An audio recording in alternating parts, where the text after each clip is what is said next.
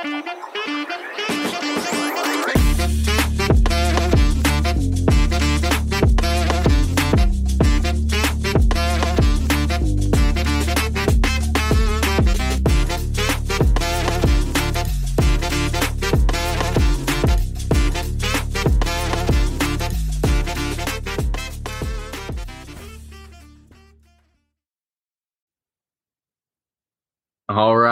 Welcome to In the Zone, everybody. I'm your host, Garrison Roy. Today we have a full length podcast, but other interviews um, are also out there. We do have mental minutes, deep dive, dive educational ones, and then just rants for me, just rambling on stuff that, you know, I think needs to be more just therapeutic for me, getting it off my chest, but things that I think guys probably need to hear in the baseball community.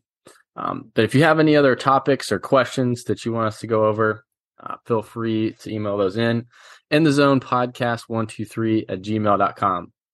And definitely share the show here if you got anything out of it, got any value, or know someone who needs the value.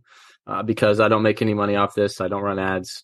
This is all pure value exchange um, and helping everyone in the baseball community get better. So, without further ado, I'll introduce Hannah Huesman to the podcast. What's going on, Hannah? Hi, how are you today? I'm great. It's uh it's a little cloudy, a little rainy, but hey, it doesn't keep us from still getting things done, right? Heck yeah, you better believe it. It's cloudy and rainy on my end too, so we're just here to bring a little sunshine to the day today. Might as well, might as well. yeah, love it. Well, I've been following your um post really for a while. I think I first saw you on Twitter where you were putting out like mental sweat Mondays and stuff, and I was like, yeah, I like this. This is good. and the consistency of it, it's great. So I was like, all right, yeah, this chick definitely knows how to instill a winning mindset to people because there's consistency and it's not just something that's out there. So I'll just commending you for that. Like what you're posting and the consistency of that, I'm, I'm sure reflects a lot with the athletes that you work with.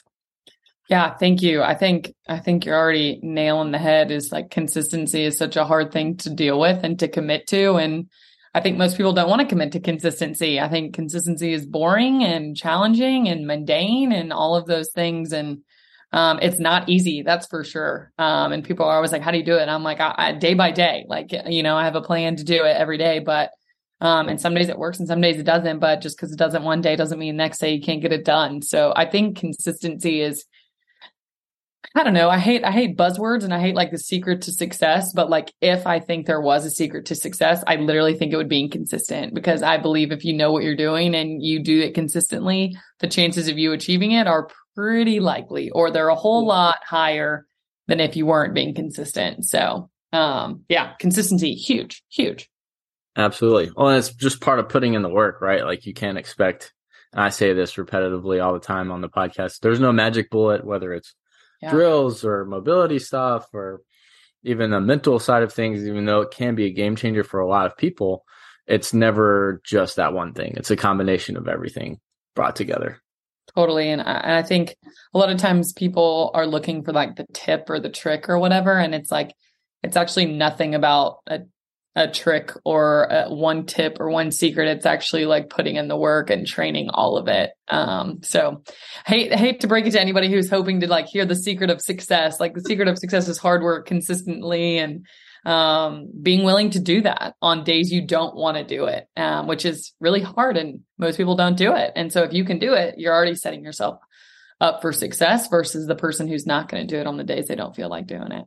Yeah, absolutely. Well, I think this ties over into a recent post that you actually just put out where it was on uh, discipline versus like tricking your brain. Mm-hmm. I'll let you kind of speak on that a little bit and then we'll we'll kind of go from that. Yeah. Um, I think one time I was talking to an athlete and they were like, Hannah, like I just got to trick my mind into believing this. And at first I was like, yeah, okay. And and then I thought about it and it's I was like, you know, what's the point in tricking ourselves, right? If you think about what the definition of like to trick yourself means, it's like deception, right? You're deceiving mm-hmm. yourself. You're almost lying to yourself or almost like cheating yourself out of something. It's like, I'm going to pretend like it's not as bad as it actually is. Um, instead of tricking, like, what if we actually were programming, right? If like in, instead of pretending like this isn't hard, like, no, this is hard. And that's why I'm doing this. And that's why I want to get through this.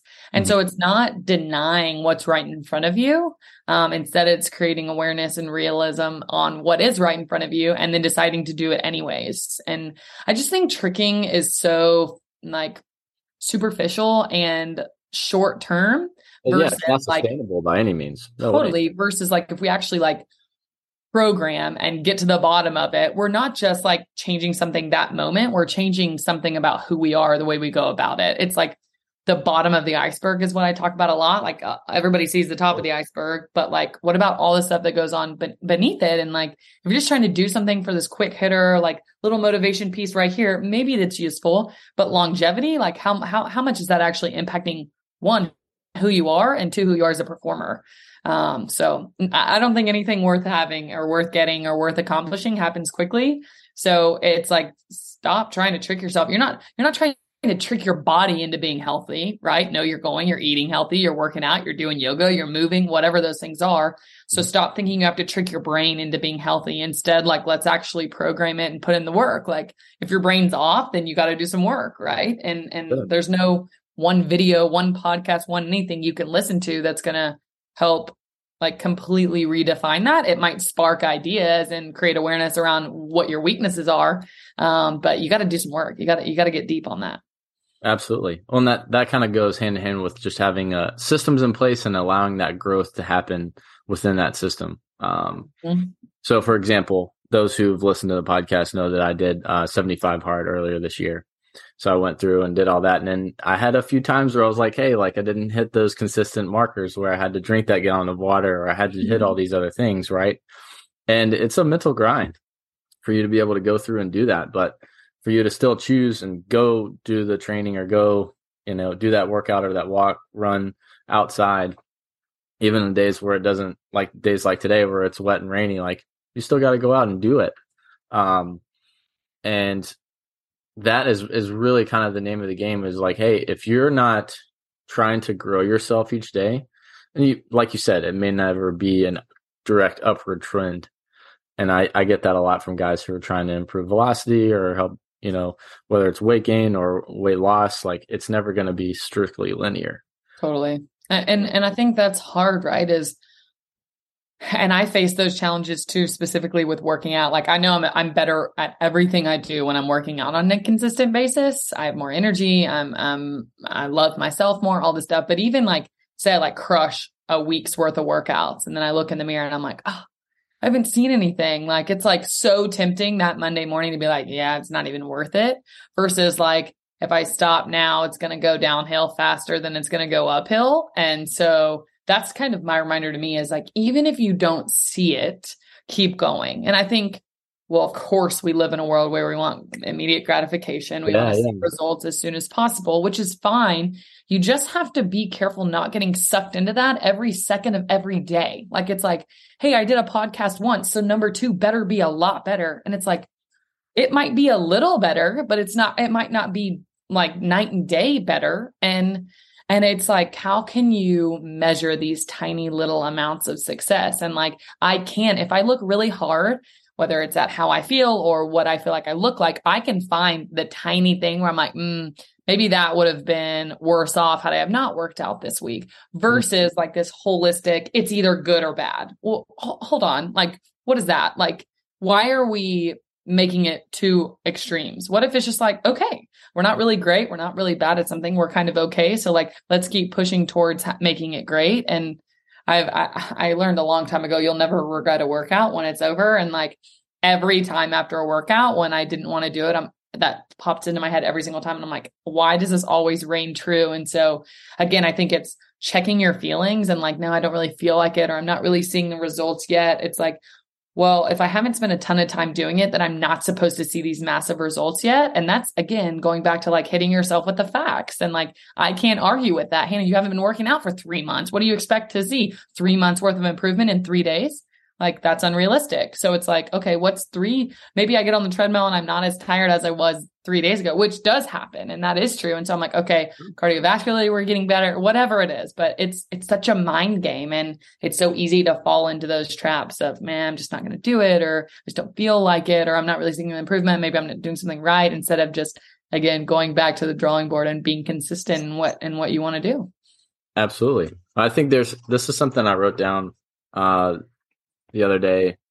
I was listening to uh, Ed Mylett. I don't know if you are familiar with any of his stuff. Yeah, a little bit. Like, hey, like you got to be willing to have um, a mindset where even if you don't see the progress, you're you're still able to continue to go mm-hmm. for like those are what people have um, in common who are great at something, not just good but great. And he used this awesome analogy where it was like, all right, like if we were to empty Lake Michigan, how long would it take for us to refill it? And you may have heard this before. I don't know. Mm-hmm. No. Uh, so how long would it take you to refill and you just go one cup per day, but then, you know, you exponentially grow it each single day? How long would it take you to refill Lake Michigan? And it, he said it would take 50 years just for the surface to get damp all the way around. Oh, wow right?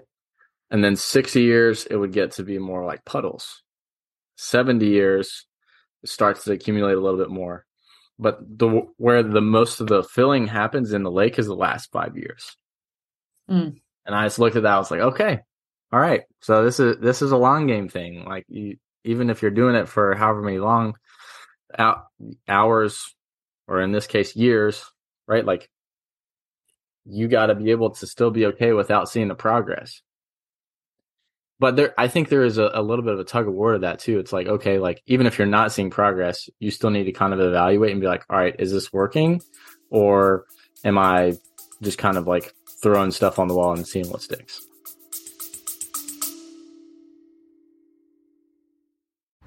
Skip ahead the next 60 seconds if you don't want to find out about the company I co founded Ink Sports Performance. So here's the scoop.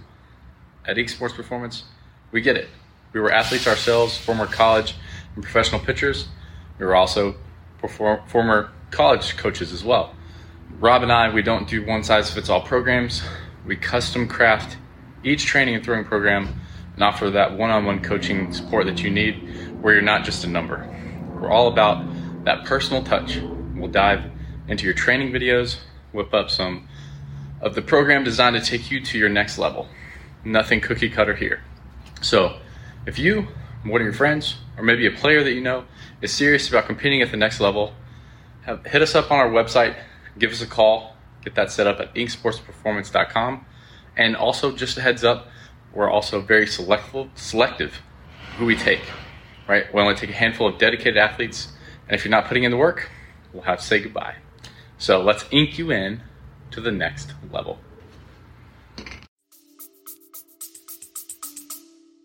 Yeah, I, I, think for me, like 100%, like in it for the long game. Like I remind myself that of like all the time because it's like even in your job and when you're working with people, you want things, you want to see shifts happening immediately. And sometimes it takes a long time. And and maybe the hard part is one, you not knowing when that's actually going to happen. Like how long is the long game? Um, and then two, I think what people can use as excuses when it comes to the long game is like, say I have been working on something for two weeks and I'm not seeing the results I want, then I need to shift the way I'm doing it.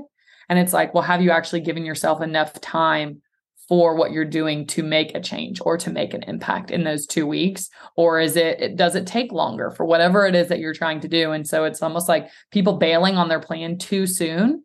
Um, and then people, have you seen that little cartoon where the guy's like digging and there's 2 mm-hmm. tunnels, right? And the guy's digging and he's almost there and then he turns around versus the guy who keeps digging and they never know when they're going to hit the diamonds or whatever. And the guy's like one stroke away from getting there. And it's, I think, I think about that a lot. And I also think of the story of like when you're chopping down a tree, like Mm-hmm. You have an axe, right? And you're chopping it down. Whoever has the axe and they're chopping down the tree, they don't necessarily know how many hacks it's going to take to get the tree down. Maybe they have a general idea.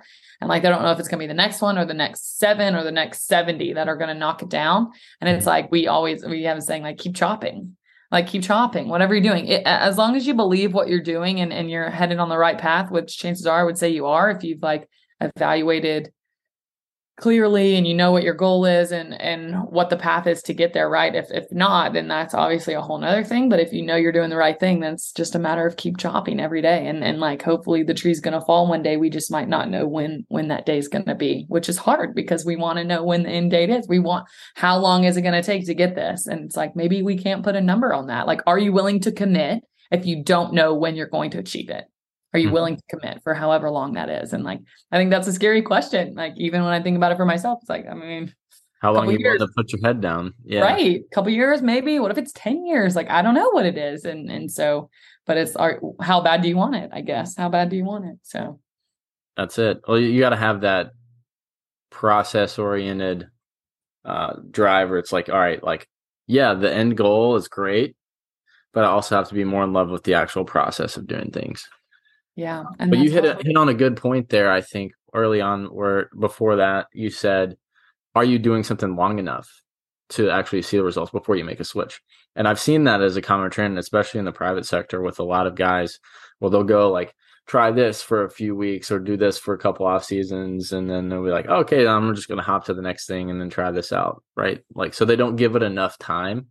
Um, I'd typically say like, "Hey, give it." You know, roughly 60 to 90 days if it's something physiological um you know where you're waiting for some mobility adaptations to happen things like that. But i think the mental game you can definitely shorten that learning curve a lot um especially when it comes to you know anchoring certain uh things or overcoming certain negative thought process. Obviously it will take time but um what is what has your experience been? Obviously each guy's going to be different um but Mhm. Do you have like a, a maybe a specific timeline where it's like hey like if we do this for 21 days we do this for this amount of days or you know like i mentioned 75 hard is like cool you're doing this for basically three months. Like what's your um i guess thought process with that Yeah. I don't I don't really have a strict number on anything. I I think I've heard um 60 to 90 days is what it creates to break and start a new habit. Um so if anything I'd say probably in that ballpark framework, but to me it's kind of more about whatever it is you're trying to do. If we can create better awareness, create better coping mechanisms, better emotional control, then I can almost guarantee whatever you're trying to achieve, we can achieve it faster um, because you're not just going through the motions. You're not just going through practice mindlessly, right? You're more in the present moment. You're more aware of what you're doing. You can adjust faster. Um, you can realize when you're doing something that's hurting you instead of helping you. Um, so to me, I think, and this is this is what I think is really cool about mental and physical performance and working together and that bridge that make them connect is that one makes the other one better and stronger. Instead of working on them both separately like okay great go work on your physical strength go work on your mental strength over here. What if you can do it simultaneously? Like what if while you're working out you become very aware of what your negative self-talk is and you work on Mhm. fixing that? And then right after your workout you do some journaling to process what you actually did and, and where your mind was at through that. Um and so I, I think to me that's the biggest thing. If you can pair those two things if you can pair mental practice with physical practice i think you're going to end up with better results faster. Just because if you're doing mental preparation right and mental practice right you are going to be more resilient you're going to be more in the present moment you're going to be more aware you're going to be able to adjust faster. There's so many benefits to having your mind work for you instead of that thing that's holding you back. Like even when we said like on the days when you don't feel like doing it if your mind if you're working on your mindset you're going to overcome that and you're going to do it anyway if Mhm. you're not working on your mindset, you're probably not going to work out that day because you're like, ah, I just don't feel like it. Okay, well, physically, I don't feel like it, and then physically, I'm not going to do it. Versus maybe physically, I don't feel like it, but mentally, I know I need to do it. Let's work through this. And then chances are you're going to go and, and get through it and do it and not miss that day, which in the long run is going to add up and take off time off the end. So I think that would be my biggest number game um point would just be keep doing it and add mental performance into what you're doing.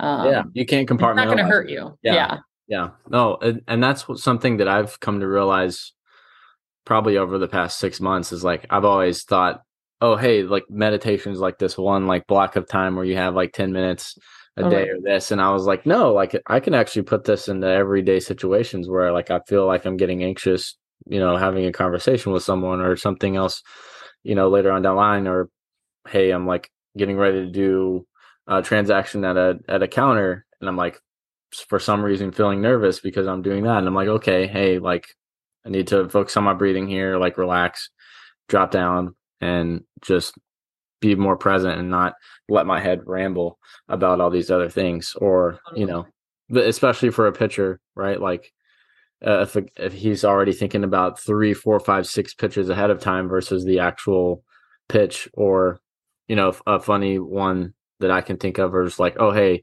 we know that this guy who's on deck is like an absolute stud, but you know, you lose track of the actual at bat, and then you end up walking that guy, and then when he gets in, that's when you know crap hits the fan, so to speak, because totally. you, you weren't present on that that one specific pitch. Totally, and not only being present but also being aware that you weren't present. And like mm-hmm. how long are you letting that affect you? And how soon can you shut it down when it's when you realize oh shoot i'm not where i need to be shut it down? Um, versus wow i didn't even know that's what i was thinking and the season's over you know and you could do nothing about it because you had a lack of awareness. That's i usually almost everything i talk about comes back to awareness. Um, i think it's the foundational mental skill. If you don't I always say if you don't know, you can't grow. Like if, if we don't know what's going on upstairs, there's no way. Like I like to think I can read your mind sometimes, and maybe sometimes I can, but if you don't know what's going on up there, nobody's going to be able to help you, at least not with the mental side of things. Like if you don't realize you're talking really negative, if you don't realize you panic on X situation, if you don't realize that you're thinking about the future instead of the present or the past instead of the present, it's going to be really, really hard for anybody to help you grow from that or or even yourself to help from go from that. So step one for me is always find awareness. Like what are you thinking? When are you thinking it? And what are the consequences of that thought? Um, those are always a really good really good place to start. Absolutely. Yeah. Well so let's say a guy is kind of struggling with that and i would say we'll just use that same example of a pitcher. He's here he's constantly thinking about this or like he's getting behind in the count. So he's already still stuck on the pitches that he threw beforehand, and then that causes him to to walk the guy. And he has that emotion attached to the the poor performance of the guy that he walked before. Mm-hmm. Um, and I've always talked about like anchors where you need to find something to kind of hone yourself back in and bring you back to that mental state. Um, but I know you probably have a lot more detail on this. So how would you or how have you in the past worked with an athlete? You don't have to name names uh, that might have been struggling with that to help kind of reel them back in? Yeah. So for me, I think this starts before you get on the mound. Um, you have to talk about your weaknesses and maybe the things that are going to knock you off your path what you know the things are going to knock you off your path. So if somebody hits a home run off of you, is that going to knock you off your path? If you walk a guy, is that going to walk you off your path? If somebody gets a bloop hit off of you, is that going to knock you? If if an infielder makes an error, is that going to knock you off? If the coaches, if somebody starts warming up the bullpen, is that going to knock right? It's step one for me is creating awareness around what are the potential things that are going to create this negative thought process or this downward spiral process for you. Let's go ahead and figure out what's going to trigger you in that moment and then let's start coming up with, I don't know, two to three ways of you to cope with things in the heat of that moment. And and maybe making them a little bit broad so that if anything happens, you'll have a couple coping mechanisms in your back pocket. We kind of always talk about filling up your toolbox so that whenever you need it, you've got something you can use. Um, and then coming up with two or three strategies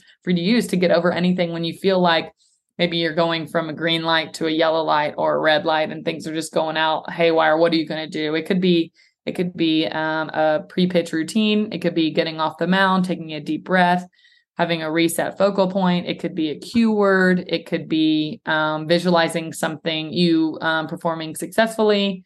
Um, it could be a mantra. It could be how you carry yourself. It could be going and talking to the catcher. It could be I don't know, reconnecting with second base, shortstop, whatever it is that you need to do. Um, so basically it's it's individualized to everybody. And so you have to figure out if you need to be happy and in a good mood or in a bad mood or quieter, whatever mood you need to be in. How do I get to those moments whenever something's going awry? So, like, do I need to pump myself up more? Do I need to slow down? Do I need to sing a song? Like, and that's where kind of the variety is all over the place on what you're going to do. But I think the biggest piece is knowing just creating awareness that it's not always going to be sunshine and rainbows and what are your thunder? What is your lightning? Like what's going to come in and and try to knock you off your game? And then what are two or three ways that'll keep you sane? And guess what? Like maybe sometimes those work like like perfect and maybe sometimes they don't. Maybe you're just you just don't have it that day. And like sometimes that just happens. And it's also having that plan for what are you going to do when you've thrown everything out there and nothing's working? What's your, we call it our oh shit plan, right? Like, what are you mm-hmm. going to do? What are you going to do when, when nothing that you've been practicing, nothing you've been working, mechanics are off, timing, everything's just off. What are you going to do? Um, because I think those days happen every now and then too.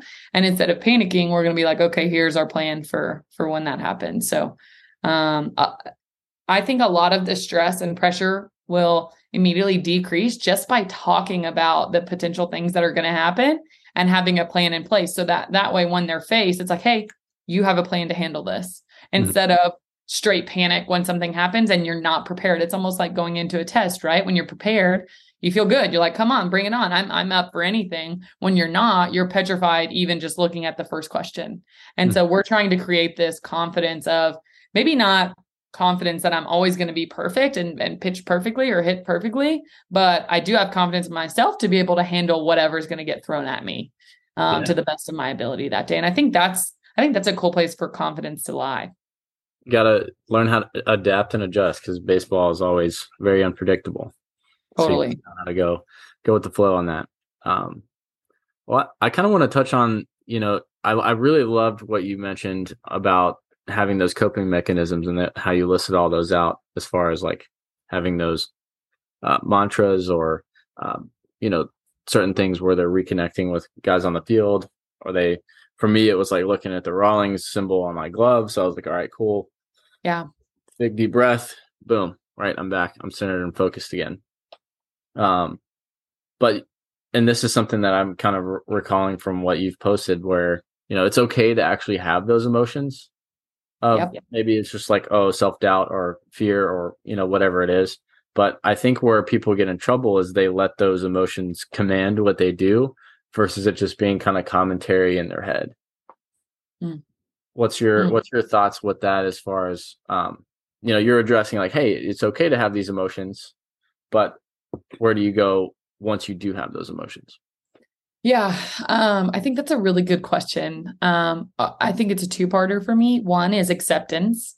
Um, I think our brains are naturally really negative. It's actually called the negativity bias, and anyone listening can look it up. It's it's a real thing. It's um, where our ancestors basically were trained to notice the bad and the dangerous. Like that's how they had to survive. And um, we're our brains are wired the same way. Our brains literally have one purpose and one purpose only, and that's to survive. Right? Our brain is telling our body constantly how to survive. Right? If if if we get too hot, we start to sweat. Right? Our brain tells our body, "Hey, we're getting too hot." Like start sweating, or vice versa. When we get too cold, your brain starts to shiver. You get goosebumps, right? And it's like all the blood comes to your inner extremities. So so you're like to survive longer. And I think we tend to forget that and when we do scary things or we do maybe risky things because sports are risky right? Especially baseball high chance of failure which our brain interprets as risk right? If if you're playing baseball chances are you're probably not running away from a bear very often right? Or like you're not in war you're not you're not fight you're not doing anything that's actually going to kill you or something that's dangerous in in when it comes to life and death. But the reality of it is maybe the most scary thing you're faced with is striking out um, or walking somebody as a pitcher or somebody hitting a home run or getting embarrassed or letting your teammates down letting your family down letting yourself down whatever it is. So while we may not be in a life or death situation that might be the scariest thing we deal with. And so our brain heightens that. Mm-hmm. and so it, it's going to put a spotlight on anything that's dangerous scary uh, your brain's like, hey, yellow flag, yellow flag, you're going to fail here. You might fail here. You better run away. You better run away. And so I think the first part is just accepting that that's what our brain is going to do always, like always from, from, from little league to the big leagues, right? We are full of negative thoughts and it's, it's, again, it's not really trying to pretend like they aren't there. It's almost like, how do we accept them? Know that they're going to come, like, right? Once again, like creating awareness on the situations. And then maybe it's creating awareness on what are my reactions to those situations. And then what are the responses to that reaction that I want to create? So I might not be able to change my initial reaction to that failure or that setback or that challenge, but I can control the response to my reaction. Does that make sense? So, mm-hmm. like an example um, I talk about all the time is have you ever um, driven over a big body of water on a bridge? It's like a massive bridge over a big ocean or something. And it's yeah, like, yeah. what's what's one of the first thoughts you have in your head? And people usually laugh. They're like, you know, I hope the bridge doesn't collapse, or what if my car flies off of this thing, or you know, mm-hmm. like the most extreme thing. And it's like everybody starts laughing, but like that's the reality. And then you start kind of talking to yourself like, no, it's fine. If it was dangerous, it'd be closed. Like I trust the engineers who built this. I'm just going to go slow a little bit, like stay over here, whatever it is. And so it's it's that's the perfect situation, right? You you were faced with quote unquote adversity, or not even faced with adversity, but your mind creates the adversity or the challenge or the fear, and then you have to find a way to respond respond to it, and then overcome that fear. And that's not easy, but that is mental performance to a T. Like if you can do that, that's going to separate you from the guy next to you who's freaking out at the smallest things or loses their emotions at the smallest things or can't get it back. And so for me, again, it comes back to creating awareness, maybe accepting it, and then having a few things in your back pocket that can talk you through whatever crazy situation or challenge or failure that you're going through. Yeah, talk yourself through it. Our biggest thing that I tell athletes is like, hey, recall a time where you were just absolutely dominant. Mm-hmm. And recall all those five senses. Like, what did you hear? What did you smell? What did you taste? If you really did taste anything, or maybe you had, you know, sunflower seeds or bubble gum in your mouth, who knows? Um, totally. But you like, you know, you recall those things, and your your your brain helps you actually pull that more into the present moment. I think. Um, yeah, yeah, what, and I would say even even adding like thinking about a time where you got out of a tough situation too. Mm-hmm. Right? Yeah. And, and, you're like, you've overcome it before, you can overcome it again. You're going to be fine. So find a way to get out of it. I think that's helpful too. Absolutely. It's spot on. Really good there. I think yeah. there is a really um, good frame of mind there too, where you mentioned like, how do you respond? And I think it's really important to differentiate reacting versus responding. Mm-hmm. Um, uh, where you know some guys are just like oh i don't know i just grabbed it and threw it and i didn't i didn't know what happened. Or oh yeah i, I didn't really try to get my emotions in check i just like went with the flow. And there's certain like reflexive things that like athletes are to do in the in the midst of the heat of the situation but i think learning how to take a step back or like oh hey you, yeah you just walked the guy. Okay cool. Are you going to react and then like go to the next batter and just let yourself spiral out and try to throw it harder or whatever it is or are you going to respond take a deep breath take a step back you know recall that situation where you're like okay i've walked a guy before and i've gotten out of it. This is how i'm going to uh, attack this guy you know? Yeah. I think those are two very different mindsets. Yeah and and i think again i think sometimes we can't necessarily control how we react sometimes um, but when it comes down to like mechanics and being able to react quickly, I do think you can control like the prep work to doing that. Like, so you make the right reactions. Mm-hmm. Um, but when it comes to like mentality and, and mental performance, I think you can't necessarily control your reactions, but you can always control your response to the reaction. Um, and that's where the training comes in. Like literally that's where training and discipline and and um, knowing yourself and knowing what you need and then knowing how to give it to yourself um, in in a maybe it's a 10 second span, right? You might not have a ton of time to process that. And I think that's where it goes even more of an elite skill is when you could do that, but do it quickly and efficiently. Um, I think that's a big time separator. If you can flush it, right? Everybody can flush it game to game. Everybody is okay at flushing it inning to inning, but can you flush it pitch to pitch? Yeah. Um, that's that's an elite level skill. Well, and that's what differentiates the good from the great right there. Yeah. And the consistent guys who can do it year after year, at bat after at bat, not just have these little streaky moments. Totally. And and I would add to that, like completely letting go of the results, which is really hard. Um yeah. and I'm still I'm still learning how certain people are really naturally good at that. And now some people really have to work hard at that.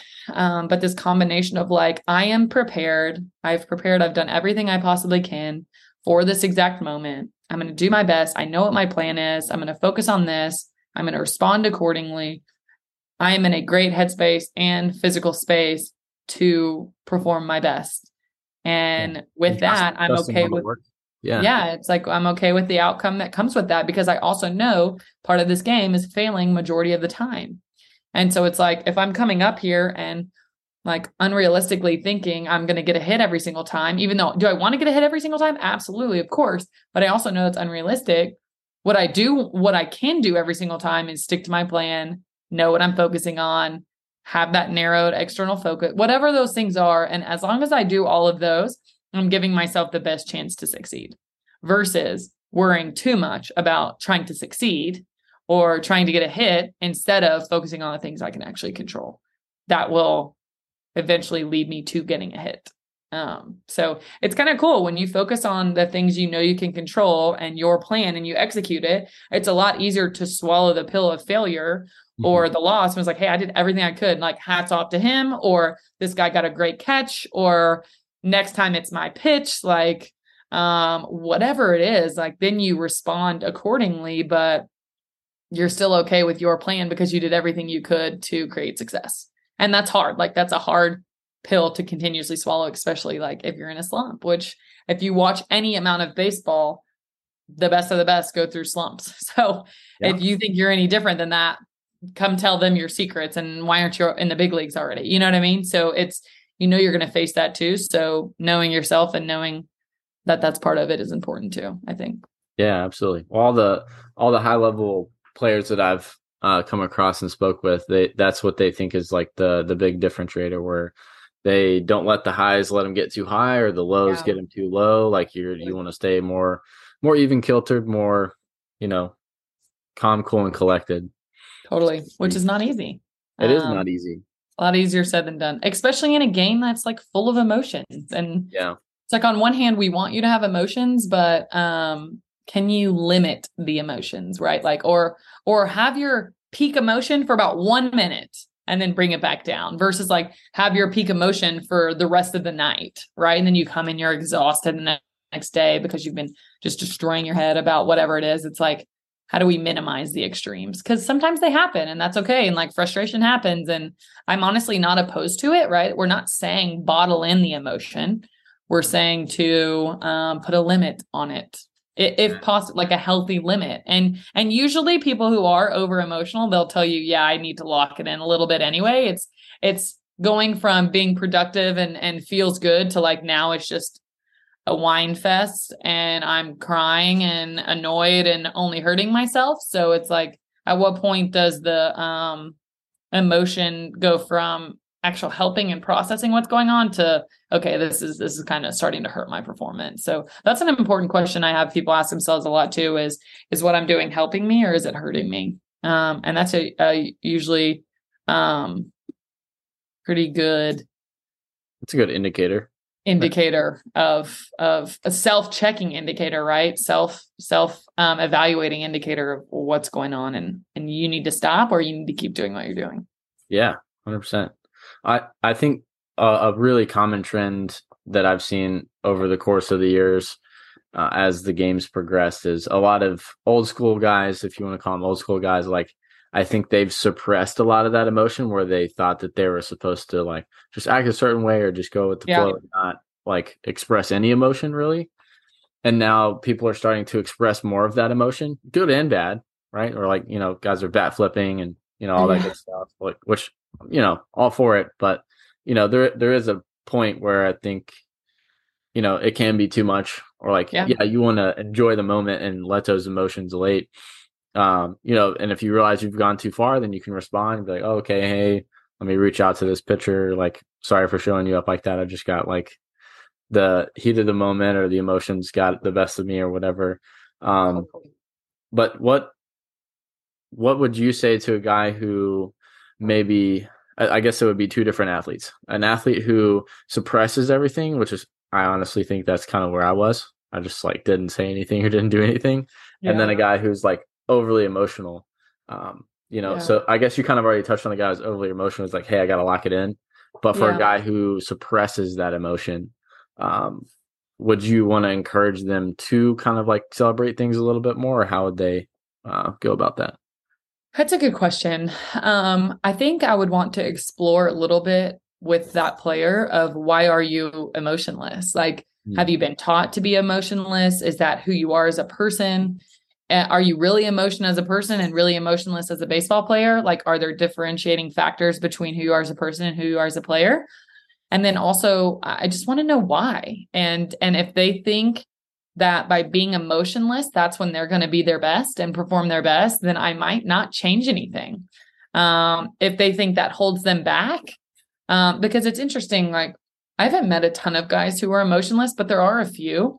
And I feel like most of the time that's their like claim to fame. That's their like, that's how I stay even keeled. And and I think I'm just challenging that of like, but you're not bottling anything up, right? I guess there's a difference, right? Are you yeah, even keeled in your handling, right? Or if you're actually bottling stuff up, then we have to find some good outlets for you to be able to get that emotion out in a healthy way. Whether that's talking to a mental performance coach, talking to a teammate that you trust, talking to a coach that you trust, talking to a significant other, parent, whoever, that you're like, I just got to let this out. And maybe they do. Maybe they come to you and they're like, hey, I just don't let anybody else see it. But when I go home, I'm like beating myself up or I process it this way. As long as they have a way to process it, I'm okay with it. Um, mm. I think I would rather them be a little less like emotionless than too overly emotional.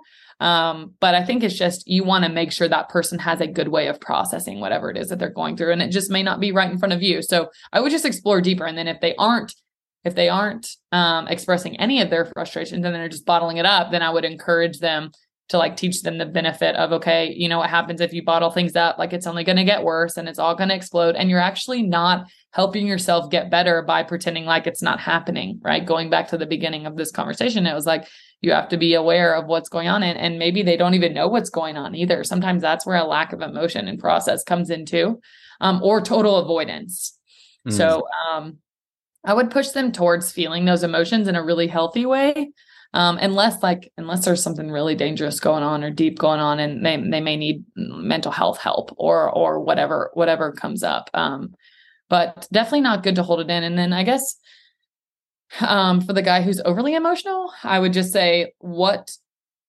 how do you think this is impacting the people around you? And and one do you think do you think this is helping you? Like by being super emotional is this helping you? And he might say yeah i got to get it out.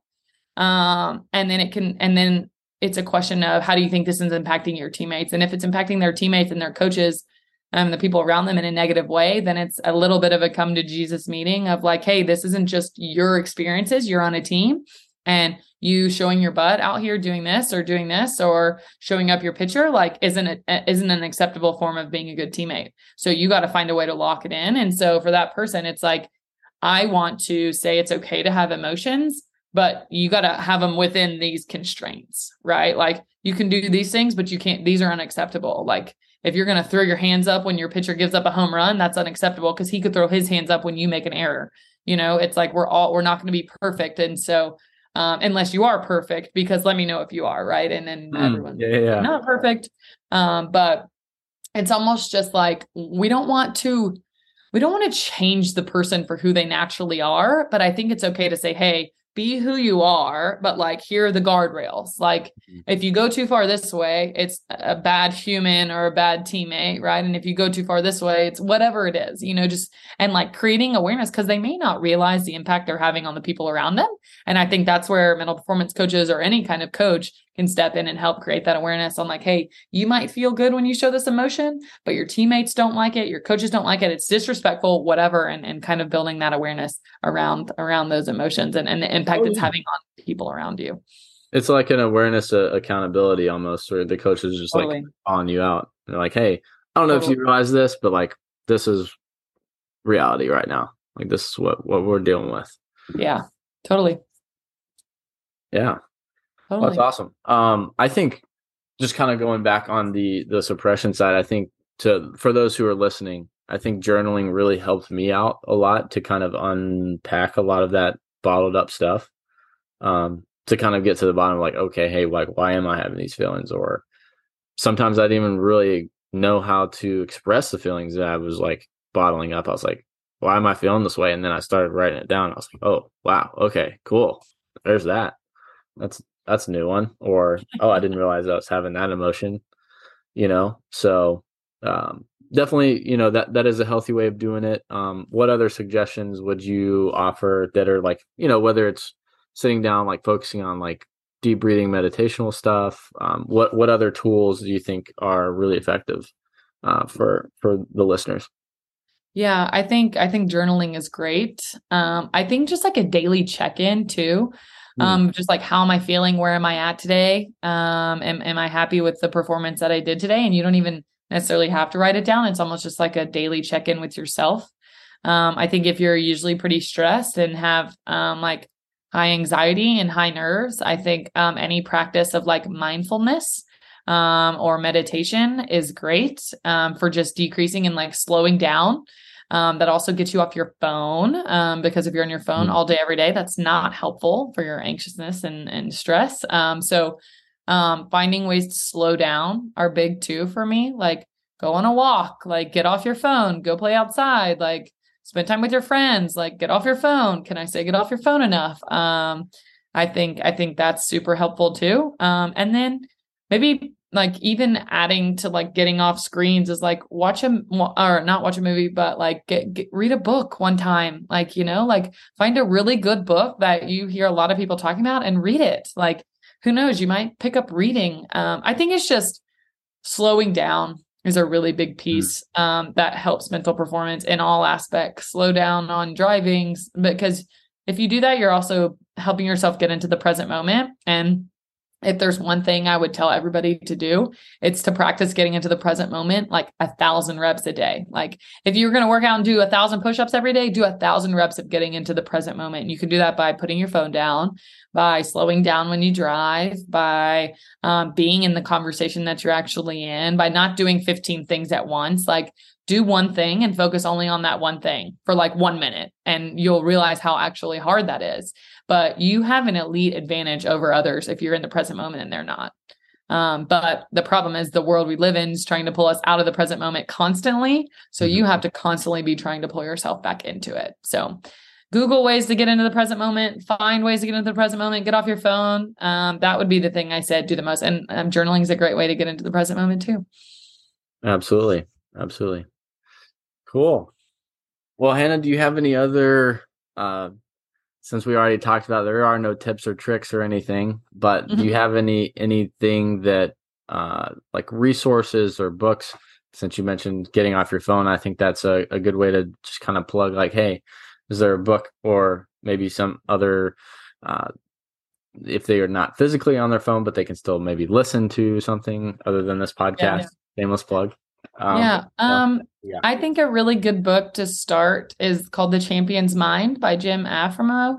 Mm-hmm. Um, it's just a really good, um, broad spectrum of a lot of different concepts for mental performance. And he has a lot of cool stories and analogies on how it can impact you. And, and just when you're reading books about mental performance, like just because there's a chapter on confidence doesn't mean you might need help with confidence or humility or whatever it is. And so it's like read it almost just as like, an awareness builder, right? Okay, chapter on confidence. Oh, I feel pretty good about that. Great. You don't need to focus on it as much right now, but maybe the the talk on self-talk is when you're going to highlight and really think about and and try to make it your own. That's what I would do as far mm-hmm. as like any kind of mental performance books because sometimes they can be overwhelming and sometimes we can create more of a mess than what was actually in there just because we get overwhelmed and now all of a sudden we want to practice all the mental skills when the reality of it is like there's probably only one or two, maybe three that you need to work on and it's like again create awareness around what those are and then attack those weaknesses love it attack it yeah can't get better at it if you're not attacking it and Absolutely. doing something every single day to chop away at it totally 100% love it love it yeah. Well, Hannah, how else can uh, the listeners reach out to you, see some stuff? Obviously, tune in to her Mental Sweat Monday uh, post and and um, outreach there. But uh, how else can they get a hold of you? Yeah. Um, I'm on pretty much all social medias. Um, Twitter is Hannah underscore Huesman. Instagram is Hannah Huesman. I'm on LinkedIn too. So um, feel free to reach out on any of those. But yeah, I'm there on all social medias. There you go. Yeah. Awesome. Well, for those of you listening, appreciate you tuning in and stay in the zone.